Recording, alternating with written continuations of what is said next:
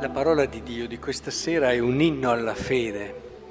a partire dalla lettera agli ebrei nel famoso capitolo 11. Mi mancherebbe il tempo, dice l'autore, se volessi narrare di Gedeone, di Barak, di Sansone, di Jefte, di Davide, di Samuele, dei profeti, per fede essi conquistarono regni, esercitarono la giustizia, eccetera. E e si vede proprio come la loro vita è stata plasmata, cambiata, hanno lasciato che il loro riconoscere Cristo, il loro affidarsi a Cristo rendesse la loro vita simile a quella del Signore. Ora è importante questo, comprenderlo perché eh, anche altri, pensate al Vangelo, riconoscono il Signore legione riconosceva Cristo. Qual era la grossa differenza che c'è tra questi testimoni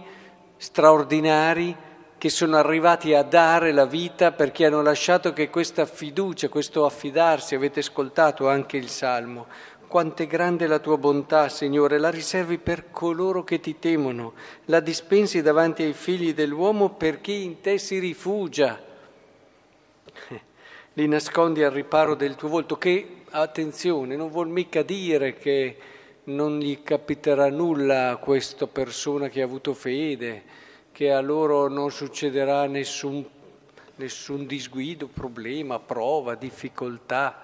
Eh, vuol dire che la cosa più importante non è quella che non ti succeda niente, ma la cosa più importante è che tu possa custodire questa certezza dell'amore di Dio nel tuo cuore, al di là di tutto, questa relazione che fiorisce e che cresce e chi si abbandona in te, chi lascia che davvero la tua parola entri nella sua vita, eh, allora tu non lo abbandoni mai, non lo abbandoni mai. Ed è bello questo, abbiamo fiducia, possiamo fare cose straordinarie nell'ordine dell'amore possiamo davvero lasciare che il Signore tiri fuori dal nostro cuore le cose più belle, ma affidiamoci a Lui. La fede non è solo riconoscere Cristo, ma, come ho detto prima, lasciare che Cristo entri nella mia vita, la cambi e lasciare che questa relazione sia decisiva per tutto quello che io vivo. Come dicevo anche prima, i diavoli lo riconoscono Cristo, ma ben lungi dall'affidarsi a Lui. Ma anche questi, questi persone no, che facevano parte, questi gerasini, questi che erano qui con questo indemoniato, pregarono di andarsene via dal loro territorio,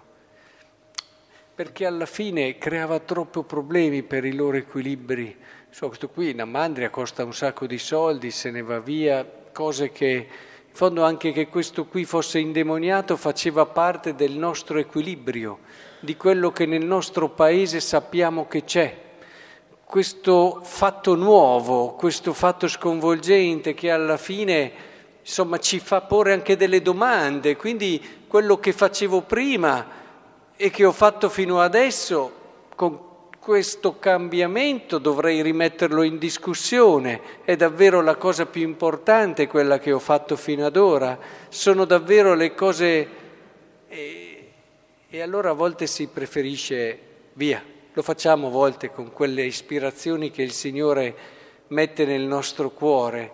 e che ci fanno intuire che magari quello che stiamo facendo non è necessariamente la cosa migliore, però è meglio meglio lasciarla da parte questa sana ispirazione perché ci sarebbe troppo da cambiare nella mia vita. E così è molto bello vedere un altro esempio di come l'incontro con Cristo, il riconoscere Cristo ti cambia la vita, è proprio in questo che era prima indemoniato, che dopo va e va ad annunciare. Egli se ne andò, si mise a proclamare per la Decapoli quello che Gesù aveva fatto per lui e tutti erano meravigliati. E la sua vita è cambiata parecchio. Vi auguro che anche la vostra vita cambi parecchio, perché dall'incontro con Cristo nascono, se lo lasciamo fare, le cose più belle.